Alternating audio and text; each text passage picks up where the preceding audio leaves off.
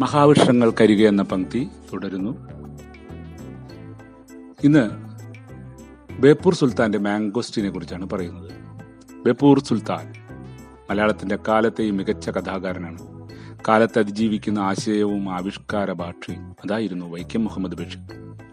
കോട്ടയം വൈക്കത്തിനടുത്ത് തലയോലപ്പറമ്പിൽ ജനിച്ച് കോഴിക്കോട് ബേപ്പൂരിൽ അവസാനിച്ച ജീവിതം. അതിൽ എത്ര എത്ര വേഷങ്ങൾ തൊഴിലുകൾ യാത്രകൾ. മനുഷ്യനെ മനുഷ്യനായി കാണാനും മനുഷ്യനും പ്രകൃതിയും തമ്മിലുള്ള പാരസ്പര്യത്തെ വാഴ്ത്താനും തൂലിക ചലിപ്പിച്ച ബഷീർ. ലളിതമായ കഥാസന്ദർഭങ്ങളിലൂടെ മനുഷ്യബന്ധങ്ങളുടെ മഹാകാശങ്ങളിലേക്ക് വായനക്കാരെ നയിച്ചു. പല കഥകളിലും കഥാപാത്രങ്ങൾ ബഷീറിന്റെ കുടുംബാംഗങ്ങൾ തന്നെയായിരുന്നു. ജീവിതത്തിന്റെ അവസാന ഘട്ടത്തിൽ ബേപ്പൂരിലെ വീടിന്റെ പുരയിടത്തിൽ വളർന്നിരുന്ന മാംഗോസ്റ്റിൻ മരത്തിന്റെ ചുവട്ടിലിരുന്ന് സന്ദർശകരോട് അദ്ദേഹം നിരന്തരം സംവദിക്കുമായിരുന്നു. പലർക്കും ആ പശ്ചാത്തലത്തിലെ ഭാഷണങ്ങൾ വേദാന്തം തന്നെയായി മാറി. പുനലൂർ രാജൻ എന്ന ഫോട്ടോഗ്രാഫർ ബഷീറിന്റെ നിരവധി ചിത്രങ്ങൾ എടുത്തിട്ടുണ്ട്. അതിൽ പ്രശസ്തമായ ഒന്നുണ്ട്. വീട്ടുമുറ്റത്തെ മാംഗോസ്റ്റിന് കീഴെ ചാരുകസരയിൽ കിടന്ന് പുസ്തകം വായിക്കുന്ന കഥാകാരൻ.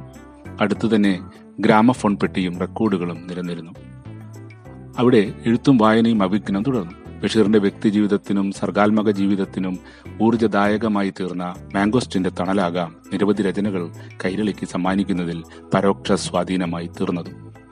മാംഗോസ്റ്റിന് കീഴെയുള്ള ഗ്രാമഫോൺ പെട്ടിയിൽ നിന്നും സോജ രാജകുമാരി എന്ന മധുരഗാനം സൈകൾ പാടുന്നു. മാംഗോസ്റ്റിന്റെ അരുമ പഴങ്ങൾ ബഷീർ അതിഥികൾക്ക് സമ്മാനിക്കുന്നു. അവരെ സൽക്കരിക്കാനും മാംഗോസ്റ്റിൻ എന്ന ചെറുമരത്തിന് കീഴെ ബേപ്പൂർ സുൽത്താൻ എന്ന മലയാള ഭാഷയുടെ സുൽത്താനായി കാണാനും ഏവർക്കും സാധിച്ചു. മാംഗോസ്റ്റിൻ എന്നാണ് എല്ലാ നാട്ടിലും ഈ വൃക്ഷം അറിയപ്പെടുന്നത്. ശാസ്ത്രനാമം ഗാർസീനിയ മാംഗോസ്റ്റാന എന്നാണ്. ഈ ഉഷ്ണമേഖലാ വൃക്ഷത്തിന്റെ പഴങ്ങൾ ജനപ്രിയമാണ്. എൺപത് അടിയോളം ഉയരം വരാവുന്ന വൃക്ഷത്തിന്റെ കറുത്തിരണ്ട തൊലിയും അതിൽ നിന്നും വരുന്ന മഞ്ഞ കലർന്ന കറയും പ്രത്യേകതയുള്ളതാണ്. ഇല പൊഴിയാത്ത വൃക്ഷമാണിത്. ആൺ പെൺ പൂക്കൾ ഒരേ മരത്തിൽ കാണുന്നു.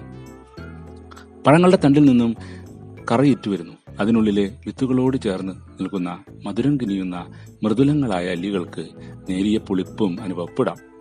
സ്വാദിഷ്ടമായ ഈ നീരാണ് മാംഗോസ്റ്റിൻ പഴങ്ങളുടെ പ്രത്യേകത. വിത്തോട് കൂടിയതും അല്ലാത്തതുമായ മാംഗോസ്റ്റിൻ പഴങ്ങളുണ്ട്. സുൻഡ ആൻഡ് മുളുക്കാസ് ദ്വീപുകളിലെ ഉത്ഭവപ്പെട്ട ഒരു വൃക്ഷരൂപിയാണിത്. പിന്നീട് തായ്ലാന്റിൽ വന്നു ചേർന്നു ആയിരത്തി എണ്ണൂറ്റി അൻപത്തി ഒന്നിലാണ് ഈ മരങ്ങൾ ഇന്ത്യയിലെത്തിയത്. പഴുപ്പിച്ച് ഭക്ഷിക്കാനാണ് പൊതുവെ ഉപയോഗിക്കുന്നതെങ്കിലും ജാമ് സിറപ്പ് എന്നിവ നിർമ്മിക്കാനും മാംഗോസ്റ്റിൻ പഴങ്ങളെ പ്രയോജനപ്പെടുത്തി വരുന്നു. ചൈനയിൽ ഔഷധ നിർമ്മാണത്തിന് ഈ പഴങ്ങൾ ഉണക്കി ഉപയോഗിച്ചു വരുന്നുണ്ട്. വയറിളക്കം എക്സിമ എന്നിവയ്ക്ക് ഫലപ്രദമായ മരുന്നാണ് ഈ വൃക്ഷം. അത്യുഷ്ണത ചെറുക്കാൻ ശേഷിയില്ലാത്ത ഈ ചെറുമരത്തിന്റെ വളർച്ചയ്ക്ക് കേരളത്തിന്റെ കാലാവസ്ഥ അനുയോജ്യമാണ്. നമ്മുടെ നാട്ടിൽ സുലഭമായി കണ്ടുവരുന്നില്ലെങ്കിലും ഉപയോഗത്തിൽ വൻ സ്വീകാര്യതയാണ്.